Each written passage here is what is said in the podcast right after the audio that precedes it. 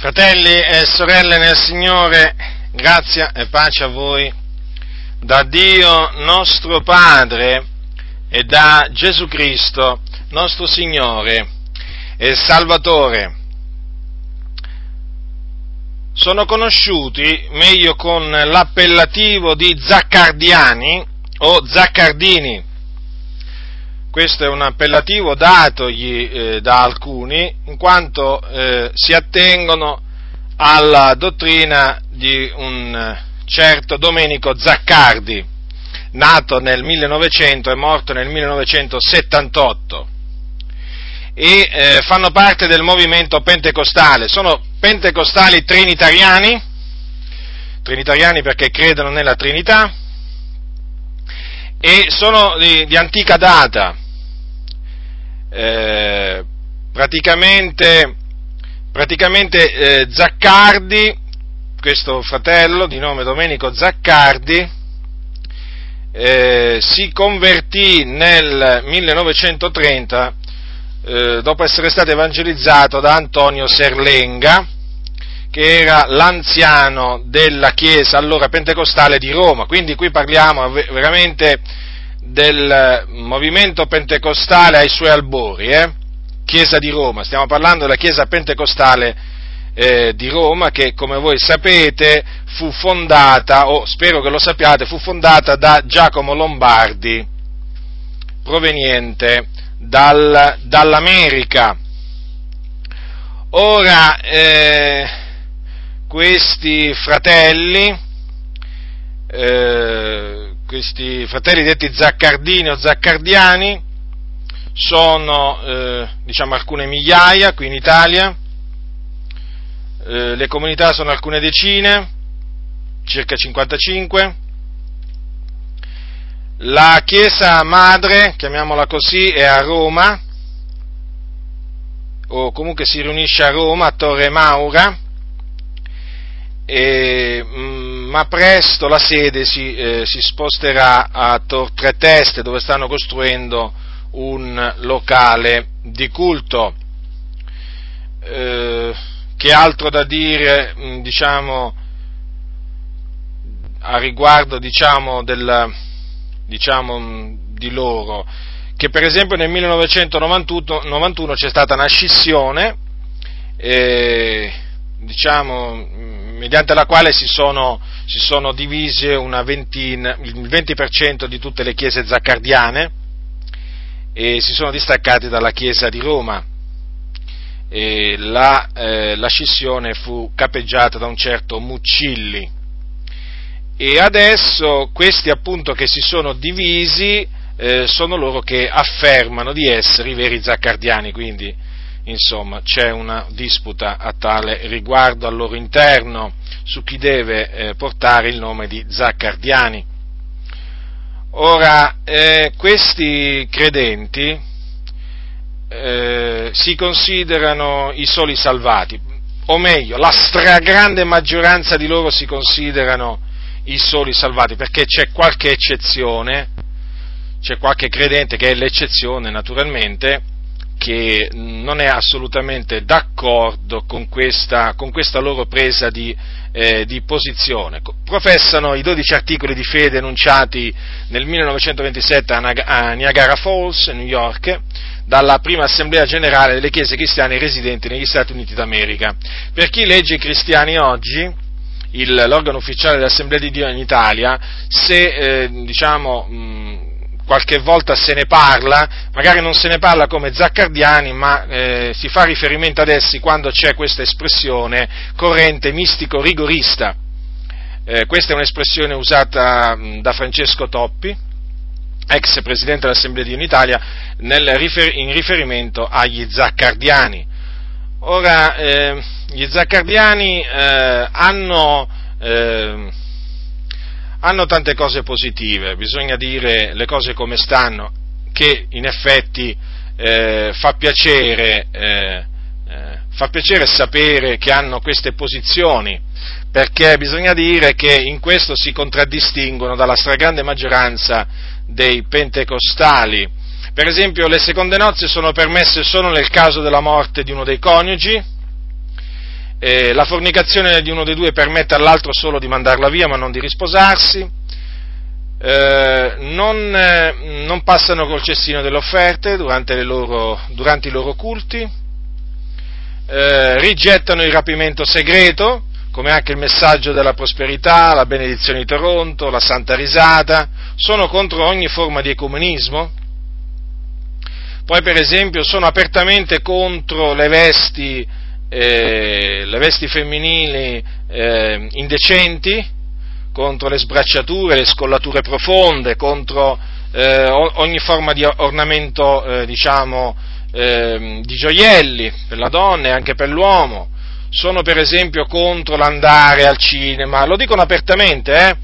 contro l'andare in piscina, le spiagge, mare, eh, le spiagge del mare, le spiagge dei fiumi e le spiagge dei laghi. Quindi sono contrari ad andare a, la, a prendere la tintarella, sono contrari alla televisione, eh, non hanno la televisione, ma non sono contrari a internet, fermo restando che se ne faccia un buon uso. Che dire ancora? Ehm, questo naturalmente queste cose vanno dette per amore di verità, perché adesso naturalmente sto per confutare eh, la loro eresia perché ho deciso di confutare appunto la loro eresia che mi ha sempre procurato un grande turbamento sin da quando eh, ho scoperto che la professano. Eh, dunque, per esempio, non viene insegnata la decima, per esempio, tra di loro, non viene richiesta. I fratelli sono, sono chiamati solo a, a dare solo delle offerte volontarie. E come vi dicevo prima, durante il culto non passa il cestino delle offerte. Voi, sapete che il passaggio del cestino delle offerte è un'usanza oramai radicata nella stragrande maggioranza delle chiese pentecostali. Eh, non, hanno una scuola, non hanno una scuola biblica, eh, come per esempio ce l'hanno molti gruppi pentecostali, molte denominazioni pentecostali. Eh, poi per esempio non la, non celebrano nessuna cerimonia di matrimonio nel locale di culto, il matrimonio viene invitato, cioè viene invitato a essere contratto eh, diciamo, al comune. Eh, diciamo, ecco, vi ho voluto, mh, vi ho voluto dare queste, queste, notizie a loro riguardo perché, perché in effetti molti, molti, non li conoscono o se ne hanno sentito parlare sanno ben poco, eh, ben poco di loro. Eh, ora, qual è l'eresia che oggi, eh, l'eresia degli zaccardiani, che ho deciso di confutare? È questa. Praticamente loro insegnano, loro insegnano che chi infrange dopo essere stato battezzato in acqua, eh, questo naturalmente riguarda coloro che hanno creduto e sono stati battezzati in acqua, quindi quelli che sono già battezzati in acqua. Loro insegnano che chi, non, chi infrange uno dei dieci comandamenti è scaduto dalla grazia o scade dalla grazia. Va detto però che loro non rispettano il comandamento del sabato, eh, non sono sabbatisti. E questa loro questa loro presa di posizione si trova scritta, comunque in altri termini, perché questa trasgressione loro la chiamano peccato a morte, si trova scritto nel libro di, un, eh, di, un, di uno dei loro anziani, eh, perché mh, ci sono vari gruppi di zaccardini. Questo, eh, questo anziano è la, un, uno degli anziani di Roma, si chiama Crocetti Sergio e ha scritto un libretto eh, dal titolo È stato necessario scrivervi e a pagina 19 c'è scritto che essi eh, riprovano energicamente ogni principio che lascia intravedere il perdono del peccato a morte dopo il battesimo, considerando eretici tutti quelli che li propongono, ne parlano, li difendono e divulgano. Ora, state molto attenti, perché quando gli zaccardini parlano del peccato a morte, parlano appunto di, una, eh, di, un, diciamo, di un qualsiasi peccato, inteso in questa maniera, non di un peccato particolare, ma perché basta, basta che uno infranga uno dei dieci comandamenti e ha commesso il peccato che mena a morte. In altre parole, se uno commette fornicazione o adulterio, ha commesso il peccato a morte. Eh, quindi, quindi è scaduto dalla grazia, ha perso l'anima ed è, eh, quel peccato è imperdonabile. E, e quindi è condannato a un'eterna infamia, appunto perché non può più essere perdonato da Dio per quel peccato. Ora,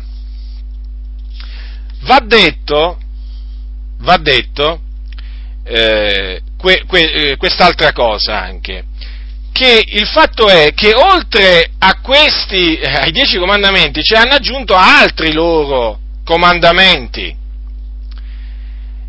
Per cui alla fine che cosa succede? Succede che con molta facilità si, eh, si, accusano dei credenti di essere scaduti dalla grazia o di avere peccato a morte. Per esempio, eh, ultimamente, ultimamente, tra i tanti motivi per cui eh, uno viene, eh, viene, viene reputato scaduto dalla grazia, c'è quello, per esempio, se va ad assistere a un culto in un'altra comunità, un'altra comunità pentecostale, e talvolta anche un'altra comunità di un altro gruppo zaccardino, eh, badate bene.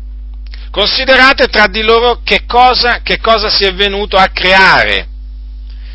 Praticamente, se un zaccardino va, fre- frequenta, per esempio, una, una comunità eh, pentecostale, delle Adi o delle Elim va a, va a, partecipare ad un culto, praticamente è considerato uno che ha peccato a morte. Sono intransigenti su questo, eh?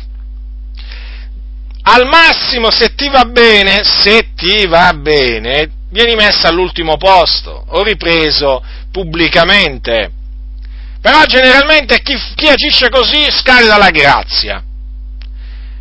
Poi naturalmente, naturalmente eh, danno per scontato che chi si azzarda a mettere piede in una basilica cattolica romana, eh, anche lui scade la grazia, ha peccato, ha peccato a morte, eh, macchia imperdonabilmente l'anima, l'anima sua, e dunque la perde per sempre.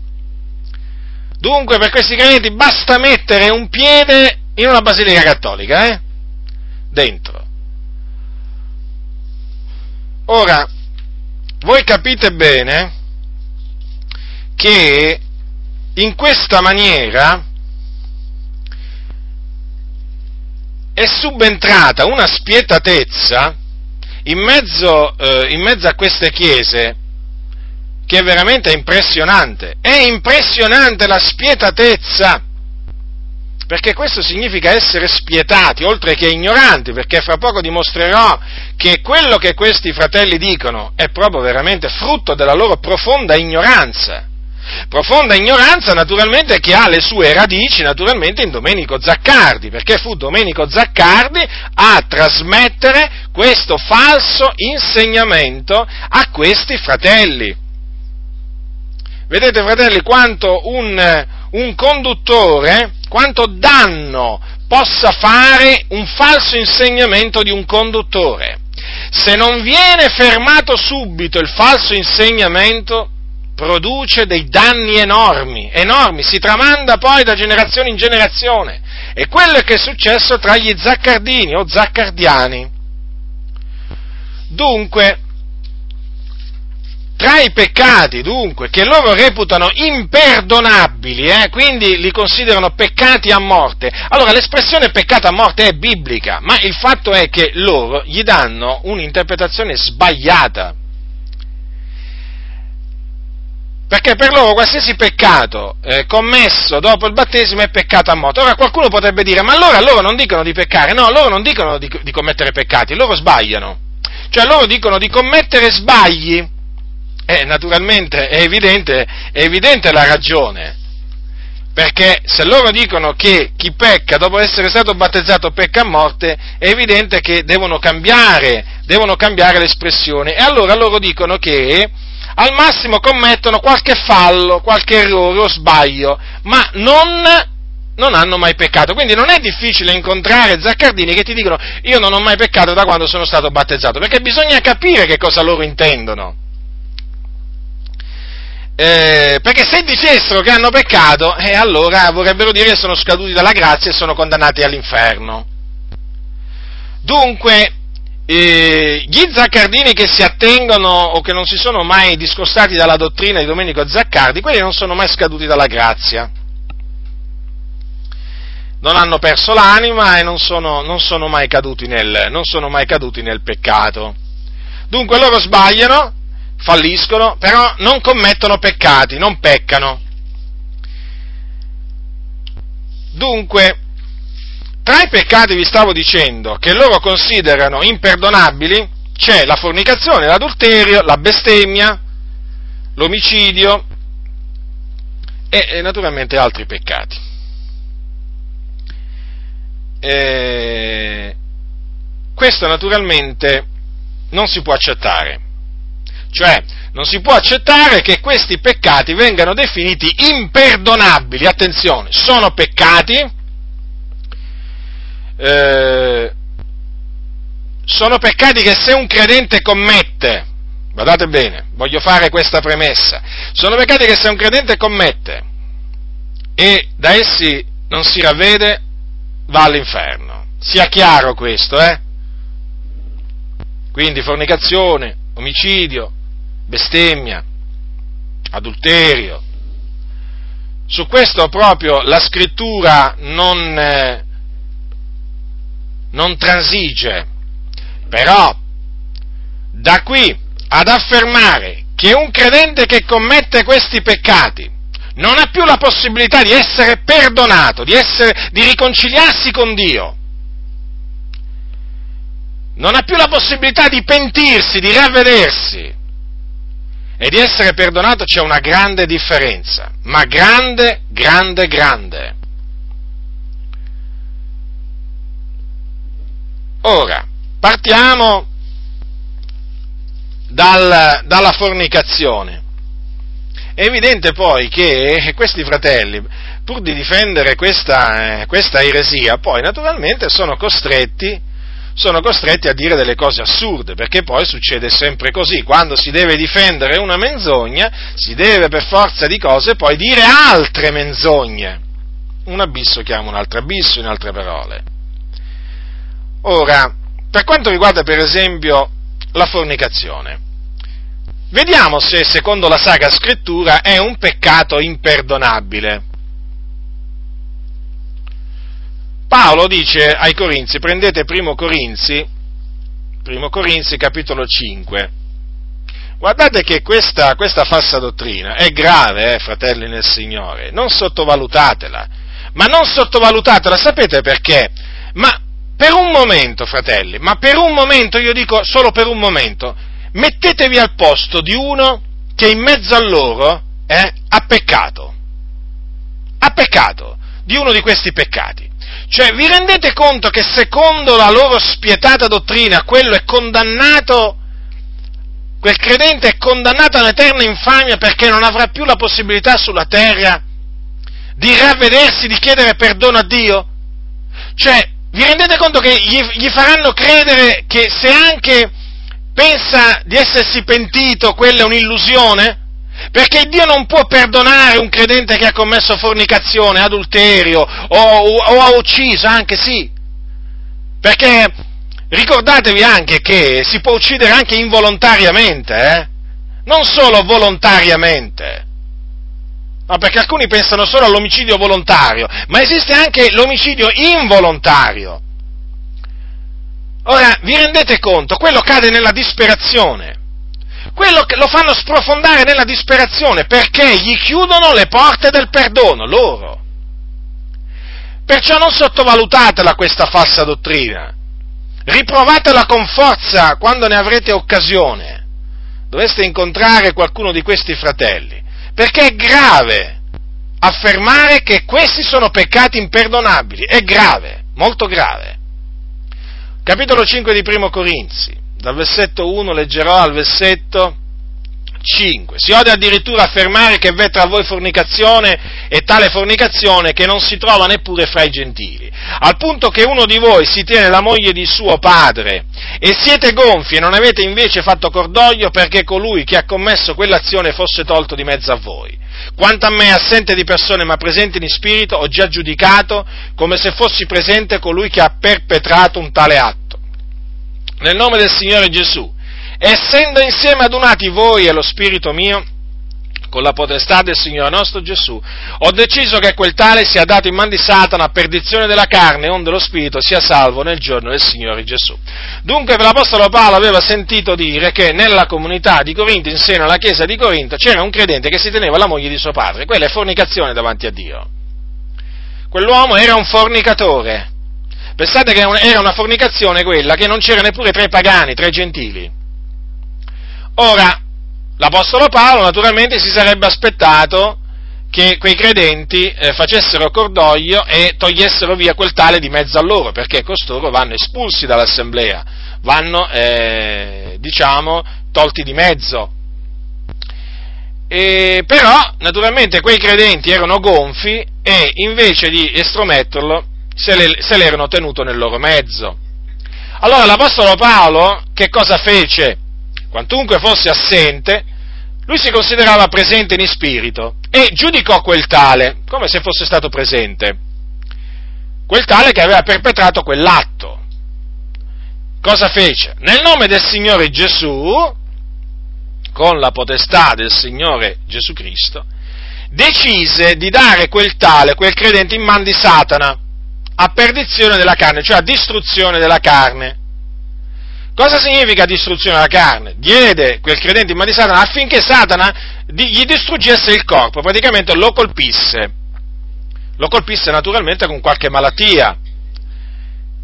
Questo eh, affinché quel credente eh, fosse indotto a rientrare in se stesso, a riconoscere il suo peccato e a abbandonarlo per naturalmente riconciliarsi con Dio. Infatti poi l'espressione di Paolo, onde lo Spirito sia salvo nel giorno del Signore Gesù, indica proprio questo, cioè la speranza che appunto quel credente una volta colpito, una volta nelle mani di Satana, colpito duramente nella carne, fosse indotto a ravvedersi e quindi fosse poi salvato dal Signore. Ora, è evidente che l'Apostolo Paolo non considerava quel peccato un peccato imperdonabile, altrimenti non avrebbe agito in quella maniera. Evidente questo, ma mi pare anche logico, mi pare anche logico. Non avrebbe giammai detto onde lo Spirito sia salvo nel giorno del Signore Gesù. Non avrebbe avuto nessun senso di parlare di salvezza nel caso di uno eh, che aveva commesso quel peccato. Evidentemente Paolo credeva che c'era l'eventualità che un, un tal credente un credente dopo aver commesso un tale atto avesse ancora la possibilità di ravvedersi, di confessare il suo peccato al Signore ed essere perdonato. Ora, qual è la spiegazione? Cioè, gli zaccardini naturalmente conoscono questo passo, lo conoscono e come, ma quando glielo si fa notare, hm, come ho fatto io con un anziano degli zaccardini, mi è stato risposto che quando l'Apostolo Paolo dice onde lo Spirito sia salvo nel giorno del Signore Gesù, si riferiva, si riferiva, sapete a che cosa? Ma guardate un po', cioè a che cosa, le cose assurde, le cose assurde che arrivano, arri- arrivano a dire, si, ehm, si, riferiva allo spirito della, eh, della Chiesa. Avete capito dunque? Eh, e quello della Chiesa. Praticamente lo spirito che sarà salvo nel giorno del Signore è quello della Chiesa e non eh, lo spirito di quel, di, quel, di quel, credente. Ora, ma mi pare così evidente che questa interpretazione è a dire poco assurda? Perché? Perché l'Apostolo Paolo, quando, parla, quando dice onde lo spirito sia salvo nel giorno del Signore Gesù, questa espressione la fa precedere da un'altra espressione dove si parla di carne. Ma di quale carne? Della carne di colui che aveva perpetrato quell'atto. Infatti dice, ho deciso che quel tale sia dato in man di Satana a perdizione della carne. Di quale carne? Della carne di quel tale, evidente. Quindi l'espressione onde lo spirito sia salvo nel giorno del Signore Gesù è evidente che si riferisce allo spirito di quel tale, non allo spirito della Chiesa. Vedete fratelli, che, questa, questa falsa interpretazione, riflettete su questa falsa interpretazione data a queste parole, fa capire come quando la dottrina non è una dottrina giusta, corretta, biblica, eh, poi è evidente che si deve, eh, si deve, trovare, eh, si deve trovare, una risposta eh, a, a dei passaggi della Bibbia che fanno chiaramente capire che le cose stanno in un'altra maniera e si danno naturalmente interpretazioni sbagliate poi. E questo ne è proprio un esempio, ma un esempio veramente eloquente. Basta leggerlo così, basta leggerlo così anche superficialmente per capire che lo, quello spirito di cui Paolo parla qua è lo spirito di quel tale che è stato dato in man di Satana. Non c'entra proprio niente qui lo spirito della Chiesa. Ora, c'è un, altro, eh, c'è un altro esempio nella Sacra Scrittura, dunque abbiamo visto che la fornicazione è un peccato perdonabile, lo ripeto, è perdonabile, è grave, è detestabile, e certo, eh, i fornicatori non erediteranno il regno di Dio, però è perdonabile, capito? Cioè un credente si può ancora ravvedere, può ancora tornare al Signore, può ancora trovare misericordia eh, davanti, davanti, al Signore. Non, si, non gli si può eh, precludere il, il, perdono divino, guai a chi lo fa, guai, lo si deve, ripre- lo si deve riprendere, lo si deve espellere dalla, dalla, frate- da, dalla, dalla fratellanza, certamente, questo sì, i fornicatori sì. Però non gli si può assolutamente dire o insegnare che lui oramai è irrimediabilmente perduto, non potrà più ravvedersi, non può più, non può più essere perdonato dal Signore, perché quello è peccare contro il fratello, è peccare contro il Signore Gesù. Un altro esempio che ci mostra che eh, la fornicazione o l'adulterio sono, eh, è un peccato perdonabile, lo abbiamo lo abbiamo nell'Apocalisse, prendete l'Apocalisse, qui siamo sotto la grazia, eh, fratelli. Allora, capitolo 2 dell'Apocalisse, al versetto, capitolo 2, versetto 20. Allora il Signore fece arrivare questo messaggio all'angelo della chiesa di Tiatiri, cioè al pastore di quella comunità. Aveva qualcosa contro quel pastore. E che cosa aveva contro? Adesso il Signore Gesù lo dice ma ho questo contro di te, contro te, che tu tolleri quella donna Jezebel che si dice profetessa insegna e seduce i miei servitori perché commettono fornicazione e mangino cose sacrificate agli idoli. E io le ho dato tempo per ravvedersi ed ella non vuole ravvedersi della sua fornicazione. Ecco, io getto lei sopra un letto di dolore e quelli che commettono adulterio con lei in, un grande in una grande tribolazione, se non si ravvedono delle opere d'esse e metterò a morte i suoi figlioli e tutte le chiese conosceranno che io sono colui che investighi i reni, le reni e i cuori e darò a ciascuno di voi secondo le opere vostre. Ora dunque, in seno alla chiesa di, eh, di Tiatiri, che era una delle sette chiese dell'Asia, c'era una donna, Jezebel, che si diceva profetessa e seduceva i servi del Signore Gesù. Badate bene, eh? perché Gesù ha detto che quella donna insegna e seduce i miei servitori. Se erano dei servitori del Signore Gesù, vuol dire che erano nati di nuovo, erano figliuoli di Dio, avevano lo Spirito di Dio. Guardate, cosa, cosa, cosa li indusse a fare questa donna a questi servi del Signore Gesù? A commettere fornicazione e a mangiare cose sacrificate agli idoli. Ora, che cosa eh, dice il Signore Gesù? Le ho dato tempo per ravvedersi. A chi? A Jezebel.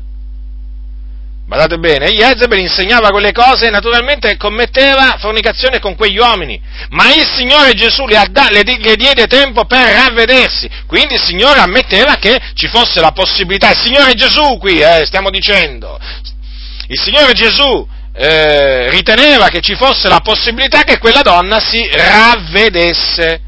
Poi dice, certo, ella non vuole ravvedersi della sua fornicazione. Allora ecco il giudizio di Dio, ecco io getto lei sopra un letto di dolore. E quelli che commettono adulterio con lei in una grande tribolazione se non si ravvedono delle opere d'essa. Allora, state molto attenti qua.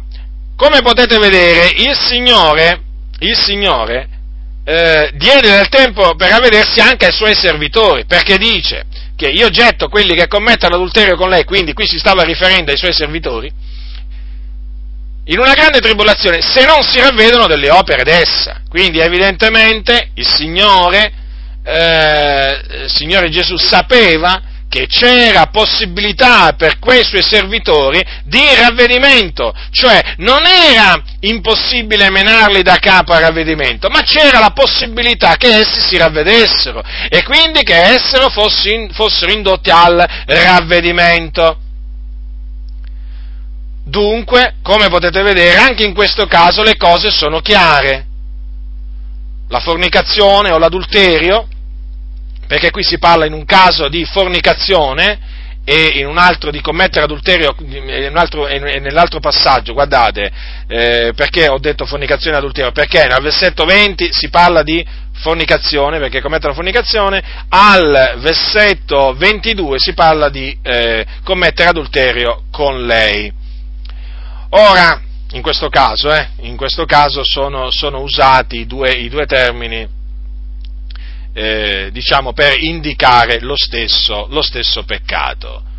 Dunque, dunque, è chiaro anche da queste, da queste parole che la scrittura ammette che un credente che ha commesso fornicazione o anche adulterio si può ravvedere, si può.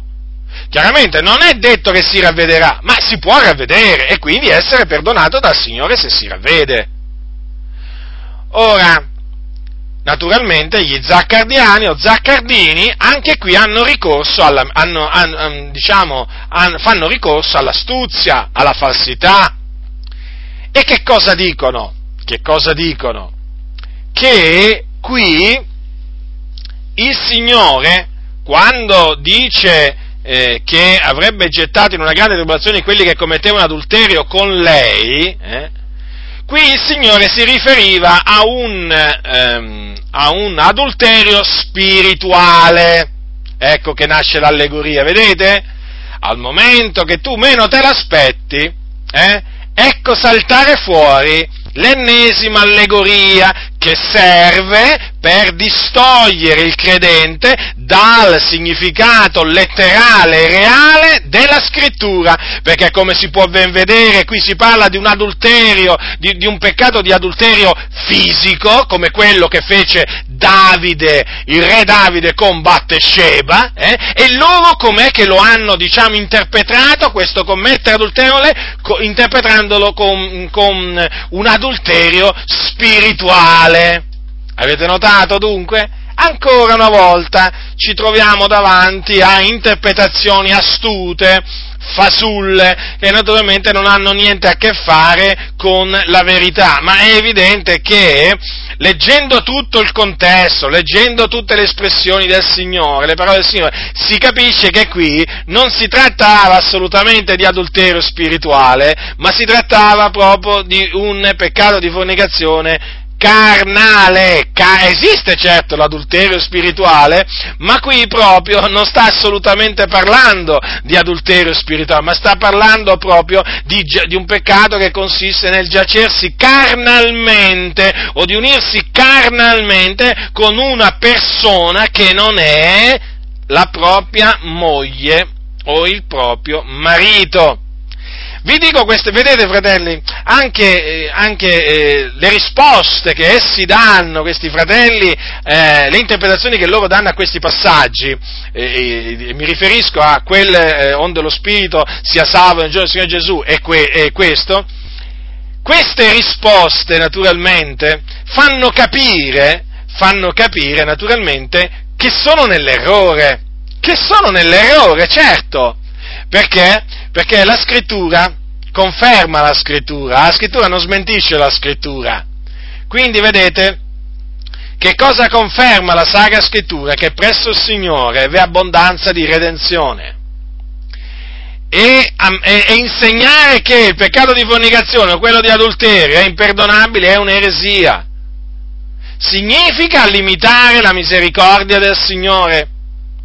Ma non solo, significa anche limitare la potenza del sangue di Gesù Cristo. Secondo che è scritto, se camminiamo nella luce, se camminiamo nella luce come Egli è nella luce, abbiamo comunione l'uno con l'altro e il sangue di Gesù, suo figliolo, ci purifica da ogni peccato. Dunque, eh, state molto attenti naturalmente a queste interpretazioni fasulle che danno loro. Anche per quanto riguarda per esempio l'omicidio, grave, peccato grave naturalmente, eh? Gli omicidi naturalmente andranno allo stagno ardente di fuoco e di zolfo. Però vedete fratelli, l'omicidio non è un peccato imperdonabile, anche quando viene commesso da un credente, ma le cose, le cose bisogna dirle come, come sono scritte nella Sacra Scrittura. Noi non ci dobbiamo inventare le cose, noi dobbiamo dire quello che sta scritto. Prendete Giacomo, scol- Giacomo, eh, prendete Giacomo. Allora, capitolo 4. Eh, allora, i zaccati dicono l'omicidio è un peccato imperdonabile, la scrittura non dice così, dice il contrario. Allora, capitolo 4 di, Gia- eh, di Giacomo, epistola di Giacomo, scritta a dei fratelli, eh, a dei fratelli nel Signore. Donde, capitolo 1, leggerò dal, dal, capitolo 1, versetto 10. Donde vengono le guerre e le contese fra voi? Non egli da questo, cioè dalle vostre voluttà che quereggiano nelle vostre membra? Voi bramate e non avete, voi uccidete ed invidiate e non potete ottenere. Voi contendete e guerreggiate, non avete perché non domandate, domandate e non ricevete perché domandate male per spendere nei vostri piaceri o gente adultera. Non sapete voi che l'amicizia del mondo è inimicizia contro Dio? Chi dunque vuole essere amico del mondo si rende nemico di Dio. Ovvero, pensate voi che la scrittura dichiara in vano che lo spirito che egli ha fatto abitare in noi ci brama fino alla gelosia, ma egli dà maggior grazia, perciò la scrittura dice Dio resiste ai superbi e dà grazia agli umili. Sottomettetevi dunque a Dio, ma resistete al diavolo, ed egli fuggirà da voi. Appressatevi a Dio, ed egli si appresserà a voi. Nettate le vostre mani, o peccatori, e purificate i vostri cuori, o doppi d'animo. Siate afflitti e fate cordoglio e piangete. Sia il vostro riso convertito in lutto e la vostra allegrezza in mestizia umiliatevi nel cospetto del Signore ed egli vi innalzerà. Ora, fratelli, ma vedete che qui, qui c'era gente che uccideva, uccideva! Dire, qualcuno dirà strano, eh beh, c'era, c'era. In mezzo alla fratellanza, questi erano ebrei di nascita, erano credenti, c'erano persone, credenti che avevano ucciso, invidiavano, contendevano, guerreggiavano, ma avete visto qua? Le opere della carne. Eppure, dopo, dopo, averli ammoniti, Giacomo, il fratello del Signore, badate qui, sta parlando il fratello del Signore, che cosa gli ha detto? Che cosa gli ha detto? Appressatevi a Dio ed egli si appresserà a voi. Nettate le vostre mani, cioè pulite le vostre mani, o peccatori. Da che cosa? Cioè, avete visto, i peccatori li ha chiamati, eh? Dal sangue, dal sangue versato, dalle loro inique opere. Certo, dovevano purificare le loro mani, purificare i loro cuori, perché erano doppi d'animo li ha esortati, gli, ha, gli ha ordinato di piangere, di fare cordoglio, di umiliarsi nel cospetto del Signore. Avete notato? ma perché era convinto che se avessero fatto così il Signore li avrebbe innalzati. Infatti dice al versetto 10, umiliatevi nel cospetto del Signore ed egli vi innalzerà. E come li avrebbe innalzati? Come li avrebbe innalzati? Perdonandoli, riconciliandoli con sé. Vedete dunque, per Giacomo anche, anche l'omicidio, l'omicidio eh, non era un peccato imperdonabile. E stiamo parlando qui di Giacomo, il fratello del Signore. Dunque, come possiamo noi, come possiamo noi accettare una dottrina eh, per buona quando va contro la parola del Signore?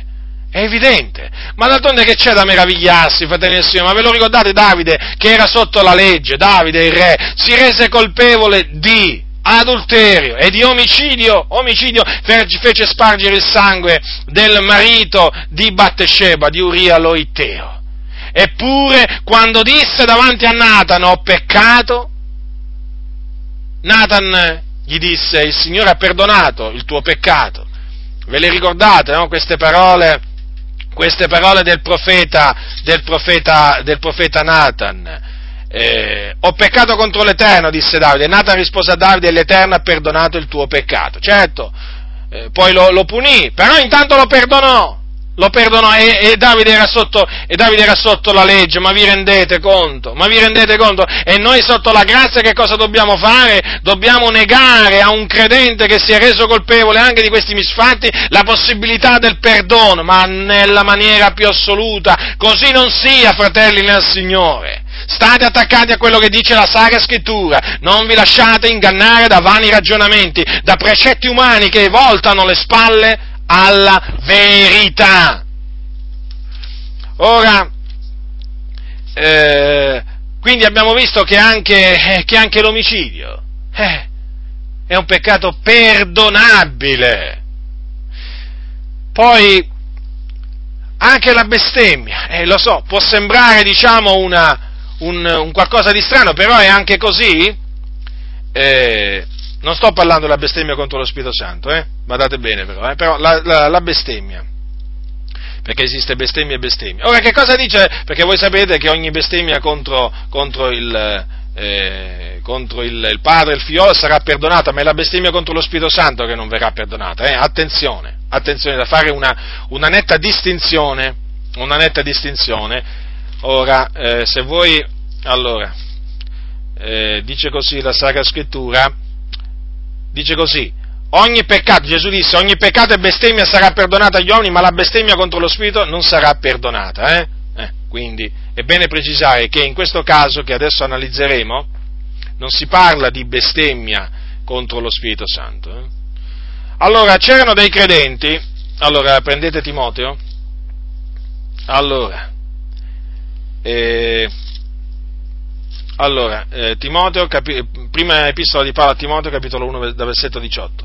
Io ti affido questo incarico, figlio mio Timoteo, in armonia con le profezie che sono state innanzi fatte a tuo riguardo, affinché tu guerreggi in virtù d'esse la buona guerra, avendo fede e buona coscienza, della quale alcuni avendo fatto oggetto hanno naufragato quanto alla fede. Fra questi sono Imenea ed Alessandro, i quali ho dato in man di Satana affinché imparino a non bestemmiare. Vedete dunque, l'Apostolo Paolo, l'Apostolo Paolo cosa fece? Diede questi credenti in mano a Satana.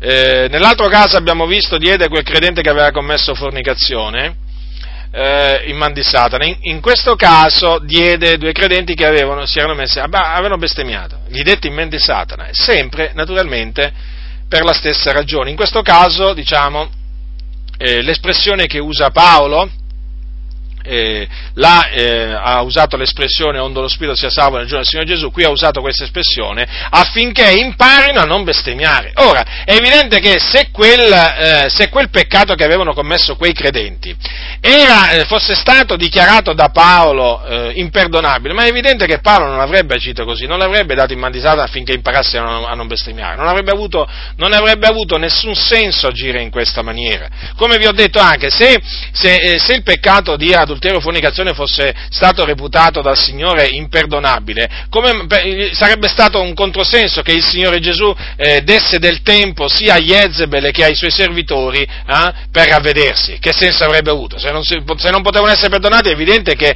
sarebbe stato eh, un controsenso dare loro del tempo per ravvedersi. Dunque, vedete, fratelli del Signore, alla luce di quanto è scritto nella Sacra Scrittura, gli zaccardiani erano grandemente in quello, in quello che dicono. Ora, eh, per il fatto appunto che eh, loro chiamano questi, questi, peccati peccati a morte, ora, mh, mm, e che naturalmente loro dicono che sbagliano, errano, però non peccano, vorrei farvi notare che in Giovanni, Giovanni, il discepolo che Gesù amava, ha usato queste espressioni che naturalmente fanno, fanno al caso dei, degli zaccardini, eh? Allora, capitolo, eh, capitolo 1 dal versetto 8. Se diciamo d'essere senza peccato, la prima epistola di Giovanni, se diciamo d'essere senza peccato, attenzione che si include, eh, Giovanni, eh, Se diciamo di essere senza peccato, inganniamo noi stessi, la verità non è in noi. Se confessiamo i nostri peccati, egli è fedele e giusto da rimetterci i peccati e purificarci da ogni iniquità. Se diciamo di non avere peccato, lo facciamo bugiardo e la sua parola non è in noi. Avete notato quante volte la, la, la parola peccato è menzionata qua? Ma l'avete notato qua? Se, se, diciamo di essere senza peccato, eh, se confessiamo i nostri peccati, il Signore ci rimetterà i peccati, se diciamo di non aver peccato, e quindi che vanno cianciando gli zaccardiani, ma veramente vanno cianciando contro la parola di Dio, questi credenti vanno ammoniti, vanno esortati a rientrare in loro stessi, a riconoscere la verità, quello che è scritto, perché è inammissibile che in ambito della fratellanza si predichi questa eresia, è inammissibile, non è accettabile. Alla luce della Sacra Scrittura che è così chiara, non si, può, non si può parlare in quella maniera come fanno loro. Allora, quindi qui dice che se diciamo di non avere peccato lo facciamo bugiardo. E la sua parola non è in noi. Quindi noi non possiamo dire di non avere peccato, fratelli. Non possiamo dire di essere senza peccato. Inganneremmo noi stessi, faremmo Dio bugiardo. E questi invece, con tanta, con tanta leggerezza, dicono, ah no, noi non abbiamo peccato. E allora, qui chi ha ragione? Giovanni o loro? Giovanni o Domenico Zaccardi? Qui ha ragione Giovanni, l'Apostolo Giovanni, non Domenico Zaccardi. E quindi noi ci atteniamo alle parole di Giovanni, il discepolo che Gesù amava. Dunque, fratelli nel Signore, Giovanni poi prosegue dicendo, figlioletti miei, io vi scrivo queste cose affinché non pecchiate. Certamente, è evidente, no? Non è che gli scriveva queste cose affinché peccassero. No, perché qualcuno potrebbe dire, ma tu questa confutazione perché la stai facendo, eh? Affinché noi pecchiamo? No, così non sia, affinché voi non pecchiate, certamente, ci mancherebbe altro. Peccheremo noi? Eh? Peccheremo noi perché non siamo sotto legge ma sotto la grazia, così non sia. Però dice Giovanni, figlioletti miei, io vi scrivo queste cose affinché non pecchiate. E se alcuno ha peccato, noi abbiamo un avvocato presso il Padre, cioè Gesù Cristo, il giusto, ed egli è la propiziazione per i nostri peccati, e non soltanto per i nostri, ma anche per quelli di tutto il mondo. Ora, notate bene, dunque, lo scopo per cui scriveva quelle cose Giovanni era affinché i credenti non peccassero. Però dice, se alcuno ha peccato, che succede? Quello, non è che ha detto, se alcuno ha peccato, è senza speranza, non potrà essere perdonato, guai a lui, condannato all'eternità, all'eternità all'inferno. E eh, questo dicono i zaccardiani. Se alcuno ha peccato, non c'è più perdono per lui. L'anima sua è persa, è scaduta la grazia. No, cosa dice Giovanni invece mosso dallo Spirito di Dio? Da parte di Dio. E se alcuno ha peccato, noi abbiamo un avvocato presso il Padre, cioè Gesù Cristo giusto. Ma che fa Gesù alla destra del Padre? Intercede per noi. Prega per noi prega per noi. Sì, e cosa chiede al Padre? Di perdonarci. E certo, e certo, chiede al Padre tra le altre cose di perdonarci, fratelli, perché noi pecchiamo in tante cose, fratelli, e guai, e guai a dire che non abbiamo peccato da quando ci siamo, siamo stati battezzati. Ma io sarei un bugiardo se dicessi che non ho mai peccato da quando sono stato battezzato in acqua, ma sarei un bugiardo, ma la mia coscienza mi riprenderebbe e mi tuonerebbe e direbbe ma cosa stai dicendo? Ma ti rendi conto cosa stai dicendo? Tu stai mentendo. E mi prenderei veramente una riprensione da Dio veramente che non me la dimenticherei mai. Ma vi rendete conto, fratelli? Ma vi rendete conto che cosa questi hanno, che, che, sistema veramente hanno creato? Non sopporto queste cose, non le sopporto le menzogne, non sopporto nemmeno quelli che insegnano le menzogne, ingannano i fratelli e poi i fratelli, guarda un po', dopo li fanno cadere nella disperazione, nella disperazione poi, sono sicuro che tra di loro ci sono stati nel corso dei decenni credenti che sono caduti nella disperazione per colpa di questo falso insegnamento che veramente procede dal diavolo. Dunque la Sacra Scrittura è chiara a tale riguardo. C'è perdono presso il Signore. Abbiamo un avvocato presso il Padre, Gesù Cristo, il giusto. Certo non dobbiamo peccare, però il Signore è pronto a perdonare i nostri peccati. Ma d'altronde perché c'è scritto se confessiamo i nostri peccati, egli è fedele e giusto da rimetterci i peccati e purificarci da ogni iniquità, ma perché c'è scritto? Ma io dico, ma questi zaccaddiani sono diventati più spietati dei cattolici romani, i cattolici romani hanno il prete, hanno la confessione, E i cattolici romani possono essere perdonati. Attenzione, lo sapete che è tutto fasullo quel sistema, naturalmente, di perdono, di penitenza, di confessione. Però per dire, no? Ma come? Ma com'è possibile? Ma com'è possibile che dei credenti che dicono di essere nella luce, di aver conosciuto la verità, si rendano veramente, ma si veramente peggio dei cattolici romani in questo? Ma neppure i cattolici romani dicono simili cose! Ma per un cattolico che, che ha commesso fornicazione, adulterio, anche che ha bestemmiato, anche che ha ucciso, ma c'è ancora perdono! E naturalmente glielo dà il prete, lo sapete, no? Però loro naturalmente la mettono questa, sotto questa veste, cioè Dio è pronto a perdonare e naturalmente loro dicono che il perdono viene concesso tramite il prete, però comunque sia il concetto, il concetto non è eretico, il principio non è eretico, cioè per i cattolici un cristiano, anche se, se si rende colpevole di quei peccati, è ancora perdonabile. Naturalmente poi lì subentra il prete, le indulgenze, il purgatorio, tutte, le, tu, tu, tu, tutte quelle diavolerie, però come principio la Chiesa Cattolica Romana insegna, insegna, giustamente, cioè che c'è ancora perdono per un cristiano anche che si rende colpevole di questi peccati. Oh, ci sono dei credenti invece veramente che dicono di essere la verità, guarda, non hanno la confessione al prete, hanno la confessione a Dio, all'Iddio Onnipotente, e che cosa, che cosa, salta, che cosa fanno saltare fuori i, i, i, tutti questi peccati imperdonabili? Ma, ma veramente? Fanno saltare fuori, fanno diventare questi peccati che vi ho menzionato prima imperdonabili. Questo non è accettabile, lo ripeto. E li, naturalmente li dichiarano peccati a morte. Ora, non si possono dichiarare questi peccati peccati a morte, perché c'è un peccato a morte. Allora, su questo naturalmente eh, do, do, anche su questo va detto quello che dice la Sacra Scrittura, è un peccato che mena a morte. Allora, capitolo 5, perché naturalmente questa confutazione adesso eh, la, la, devo concludere in quale maniera? Spiegando che cos'è il peccato che mena a morte. Eh, eh, certo, perché altrimenti sarebbe incompleta. Allora, capitolo 5 di Primo Giovanni. Allora, che cosa dice Giovanni, sempre discepolo che Gesù amava, eh? Se uno vede il suo fratello, allora, capitolo 5, dal versetto 16 al versetto 17, se uno vede il suo fratello commettere un peccato che non meni a morte, pregherà e Dio gli darà la vita, a quelli cioè che commettono peccato che non meni a morte. V'è un peccato che mena a morte, non è per quello che dico di pregare, ogni iniquità è peccato e v'è un peccato che non mena a morte. Ora, notate bene che qui che qui l'Apostolo dice che se noi vediamo un fratello commettere un peccato che non mena a morte, eh, quindi c'è un peccato che non mena a morte. Ci sono dei peccati che non menano a morte, certo, e ve li ho menzionati. Ve li ho menzionati prima. Dice, pregherà e Dio gli darà la vita. Quindi, vedete, c'è ancora possibilità di perdono. Certo, possibilità di ravvedersi, possibilità di essere perdonati, ma per chi commette peccati che non sono a morte. Perché infatti dice, eh, a quelli cioè che commettono peccato che non mena a morte. Cioè Dio darà la vita, il ravvedimento, darà la vita a quelli che commettono peccato che non mena a morte. Vedete? Quindi si parla di peccato.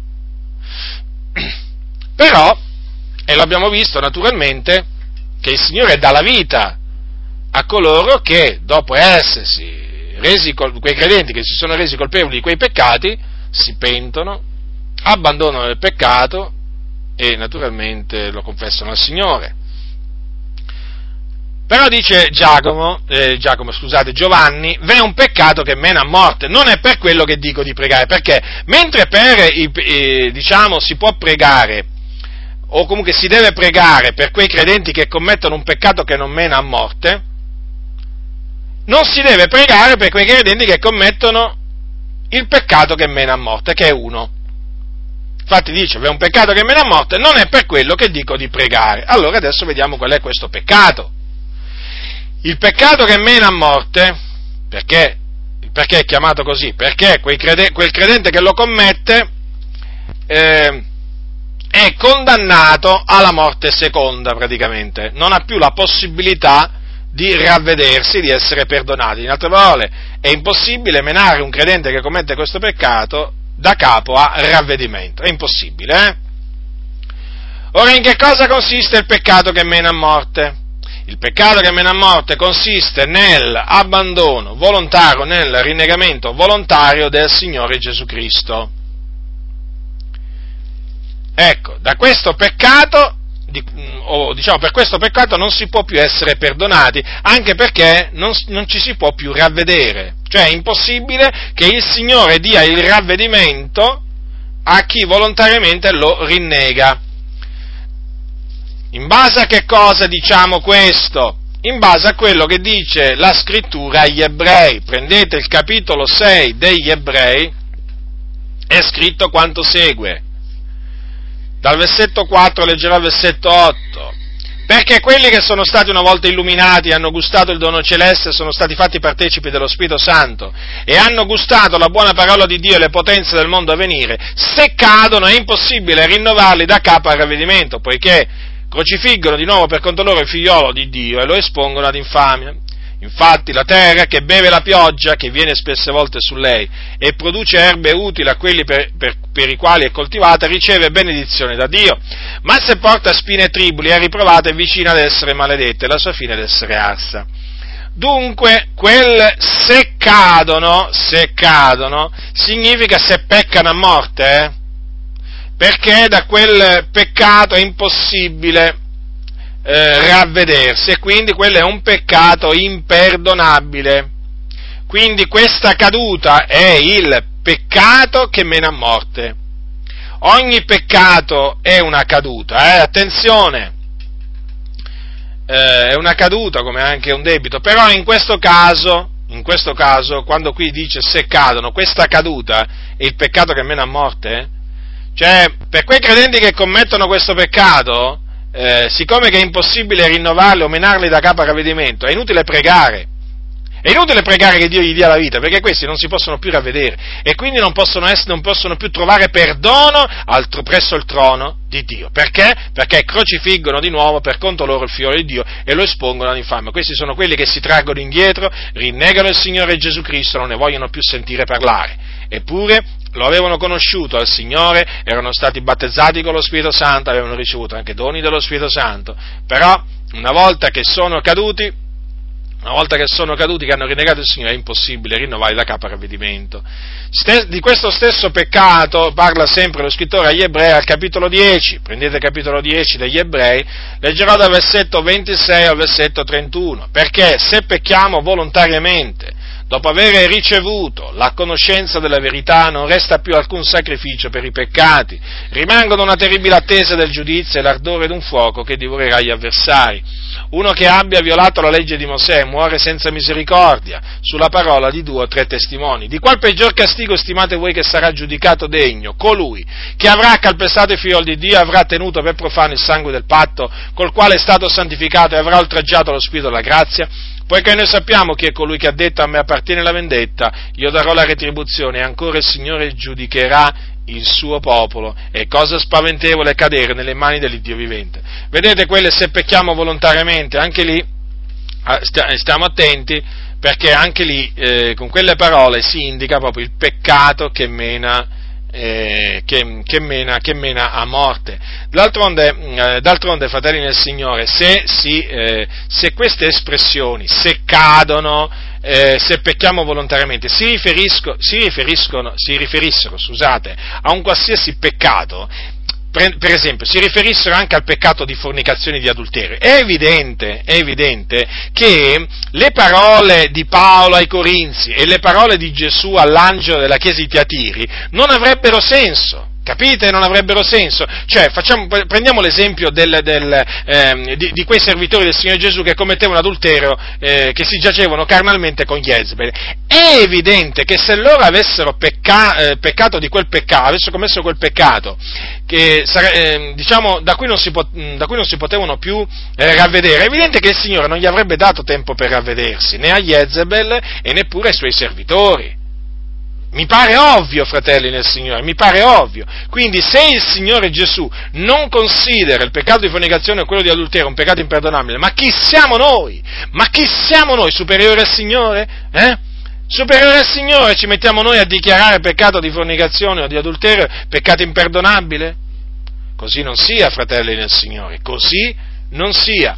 Dunque anche le parole al capitolo 10 degli ebrei eh, si riferiscono, quelle parole che prima vi ho citato, si riferiscono al, al peccato che mena a morte. Eh, non, non, è per quello che dico di pregare, appunto, lo ripeto, perché è impossibile menare da capo al ravvedimento coloro, quei credenti che commettono questo, questo peccato, ma è un peccato proprio il rinnegamento, lo, lo, ripeto, volontario della fede nel Signore Gesù Cristo. Cioè chi commette questo peccato proprio volta le spalle al Signore Gesù, non ne vuole più assolutamente parlare e in questa maniera oltraggia lo Spirito della grazia col quale è stato santificato, eh, considera profano eh, eh, il, il, sangue del patto con il quale è stato, è stato santificato e quindi crocifigge di nuovo il figlio di Dio, lo calpesta, quindi per lui non c'è più possibilità di perdono, non c'è più possibilità di salvezza.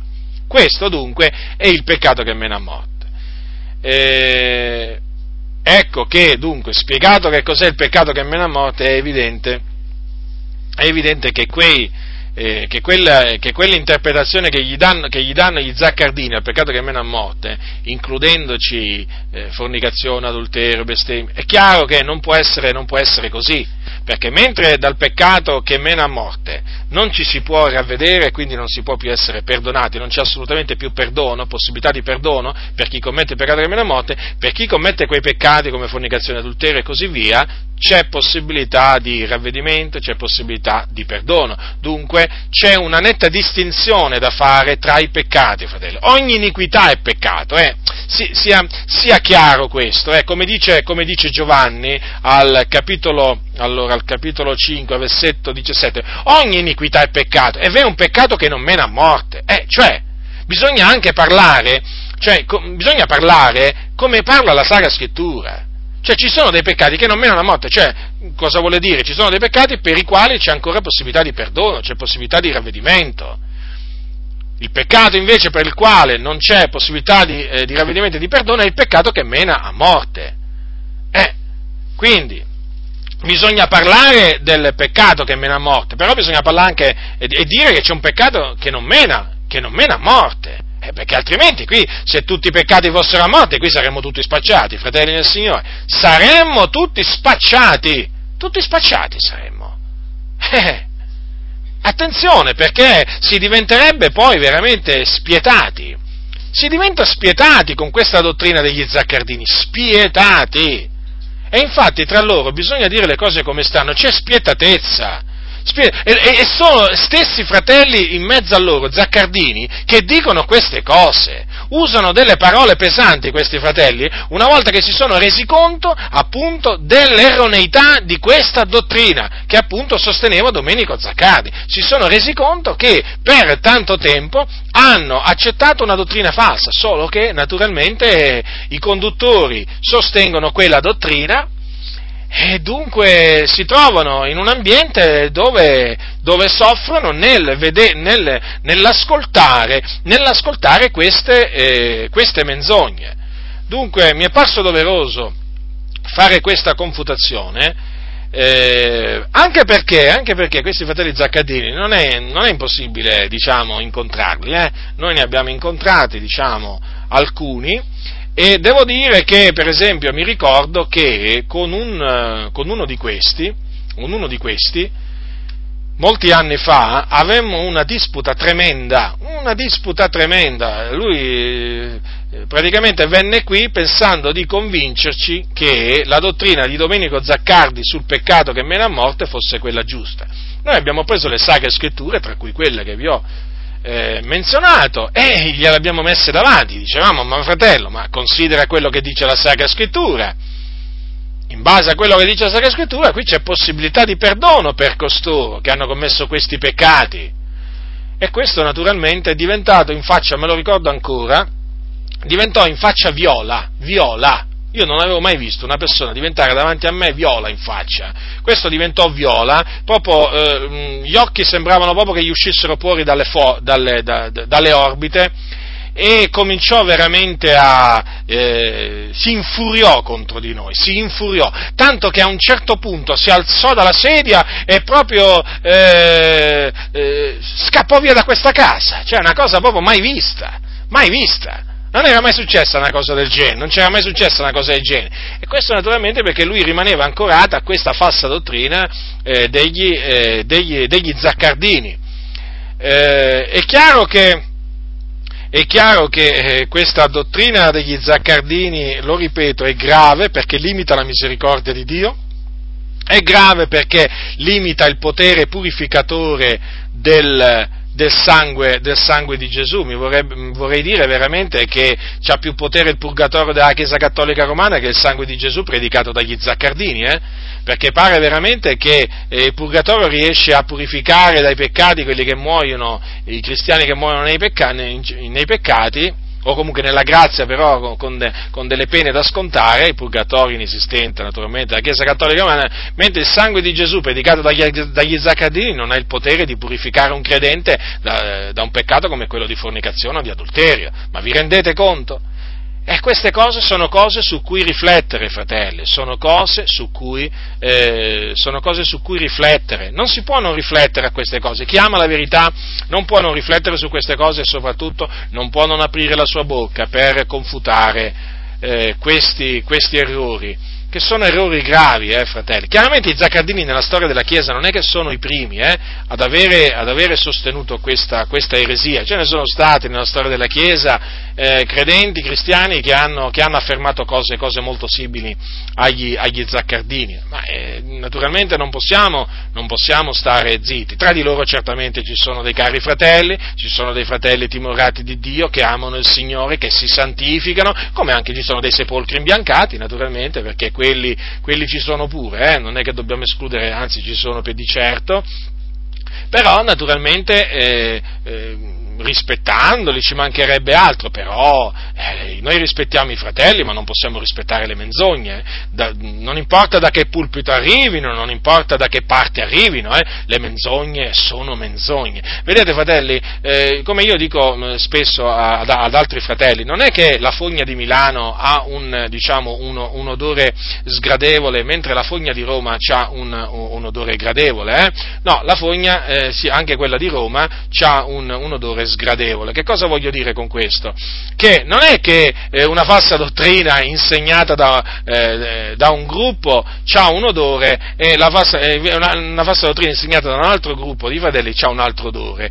Come dire, no? Magari eh, una falsa dottrina insegnata da un gruppo, ah, è sgradevole, no? La falsa dottrina invece insegnata da un altro gruppo, no, è gradevole come se fosse gradevole o come se fosse qualcosa su cui diciamo chiudere gli occhi, no? Assolutamente Assolutamente, è sgradevole una e sgradevole l'altra, perché le menzogne procedono dalla stessa, hanno, stesso, hanno, lo stesso padre, che è appunto il diavolo, che è il padre della menzogna. E abbiamo visto che questa del, eh, questa del peccato che mena a morte, insegnata dagli zaccardini, nel senso l'interpretazione che gli danno, è, è un'eresia. È un'eresia, è una menzogna, non ha niente a che fare con la verità, quindi vi esorto a rigettarla, questa eresia degli zaccardiani, e quando avrete occasione di incontrarli, se vi dovesse capitare, perché ripeto non è impossibile, ci sono diverse comunità un po' in tutta Italia, eh, sicuramente questo sarebbe uno dei discorsi che verrebbe fuori, ebbene sapete come rispondergli e come turargli la bocca, perché? Così bisogna fare, bisogna turare la bocca a coloro che eh, hanno deviato dalla, eh, dalla, sana dottrina, e loro hanno deviato dalla sana dottrina eh, in questo. Certo, questa, eh, questa, dottrina è una dottrina che mette paura al loro interno ed è una, una dottrina che secondo loro riesce a eh, indurre i credenti a santificarsi. Beh, ma noi non è che dobbiamo inventare le false dottrine per indurre i credenti a santificarsi, eh? Non, esiste, non, esiste, questo principio nella Bibbia, eh? non è che noi ci possiamo inventare le, le dottrine che, che, che vogliamo per, per, spaventare i credenti e indurli a santificarsi, no, le dottrine bisogna, bisogna, inseg- bisogna insegnare le dottrine che, che, sono nella Bibbia, non è che ci possiamo inventare delle dottrine per, eh, per diciamo, alla fin fine poi con quelle dottrine si vuole far credere di saperne di più degli apostoli. Perché poi alla fine succede questo, eh?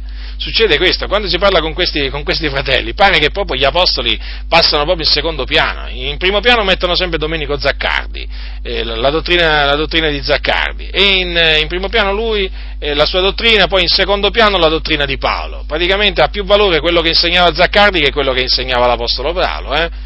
È triste constatare questo, però, fratelli, quando, si, quando ci si attacca all'uomo anziché alla parola del Signore, eh, eh, succede questo, eh. è sempre successo questo nella storia della Chiesa. Ecco perché io vi esorto sempre a essere attaccati alla parola di Dio, alla parola di Dio, alla fedele parola, quale vi è stata insegnata. Non vi dovete attaccare agli uomini, non vi dovete attaccare agli uomini, perché gli uomini possono deviare possono, possono, abbandonare una parte del consiglio di Dio. Voi dovete, eh, voi dovete rimanere attaccati alla, alla, alla, parola di Dio, perché la parola di Dio vi guiderà sempre per sentieri di giustizia, vi, vi, darà sempre luce. Invece può capitare che magari un pastore, un predicatore, un uomo di Dio, è un uomo di Dio, si possa sviare, un uomo di Dio possa interpretare malamente certi passi della Sacra Scrittura e naturalmente in questa maniera recarvi, recarvi del danno. Ecco perché quando esaminate sempre tutte le cose che vi vengono dette alla luce della Sacra Scrittura. Fate come i credenti di Berea, che esaminavano tutti i giorni le Scritture per vedere se le cose dette da Paolo stavano così. E avevano davanti Paolo, eh? avevano davanti Paolo, la cui testimonianza era, era era accompagnata spesso anche dalla testimonianza di Dio con segni, prodigi, opere potenti, doni dello Spirito Santo. Eppure vedete quei credenti timorati di Dio, cosa facevano? Andavano nelle scritture per vedere se Paolo aveva ragione o meno.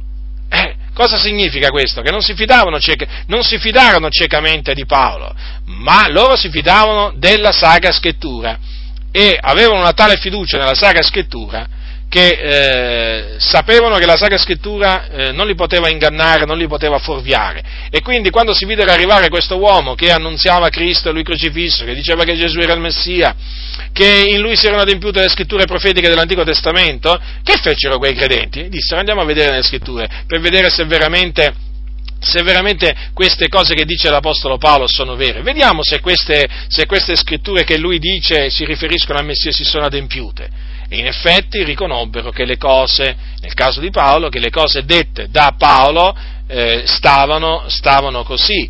Ma è evidente che quei credenti quella, mm, avevano quello stesso atteggiamento nei confronti di chiunque altro, se lo fecero con Paolo è evidente che poi lo fecero anche con altri predicatori. È quello che dovete fare, fratelli, esaminate veramente tutti i giorni le scritture, per vedere se le cose che io vi dico stanno così, cose, per vedere se le cose che altri vi dicono stanno così divoratela la Sacra Scrittura, divoratela, divoratela.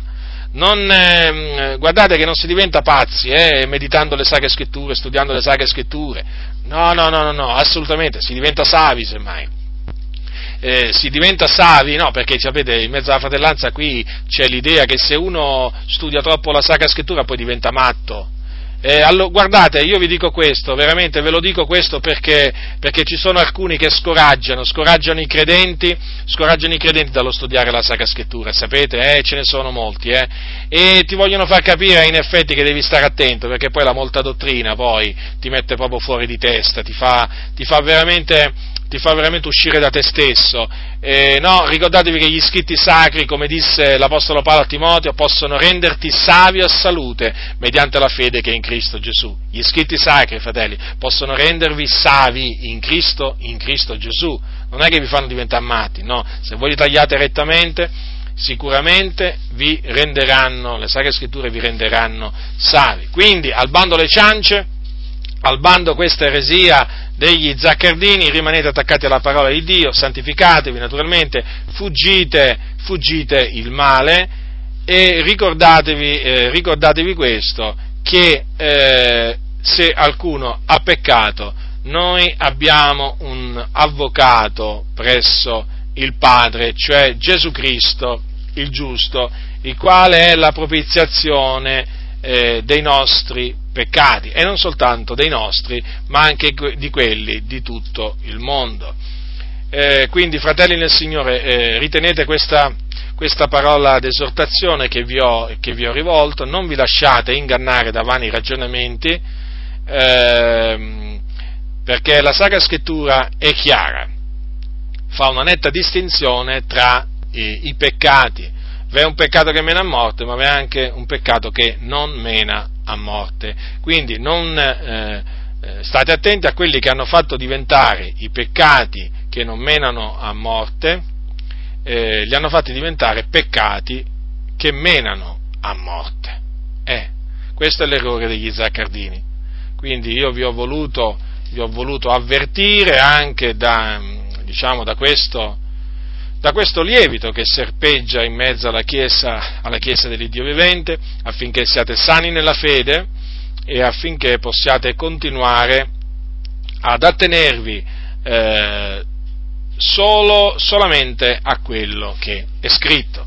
La grazia del Signore nostro Gesù Cristo sia con tutti coloro che lo amano con purità incorrotta.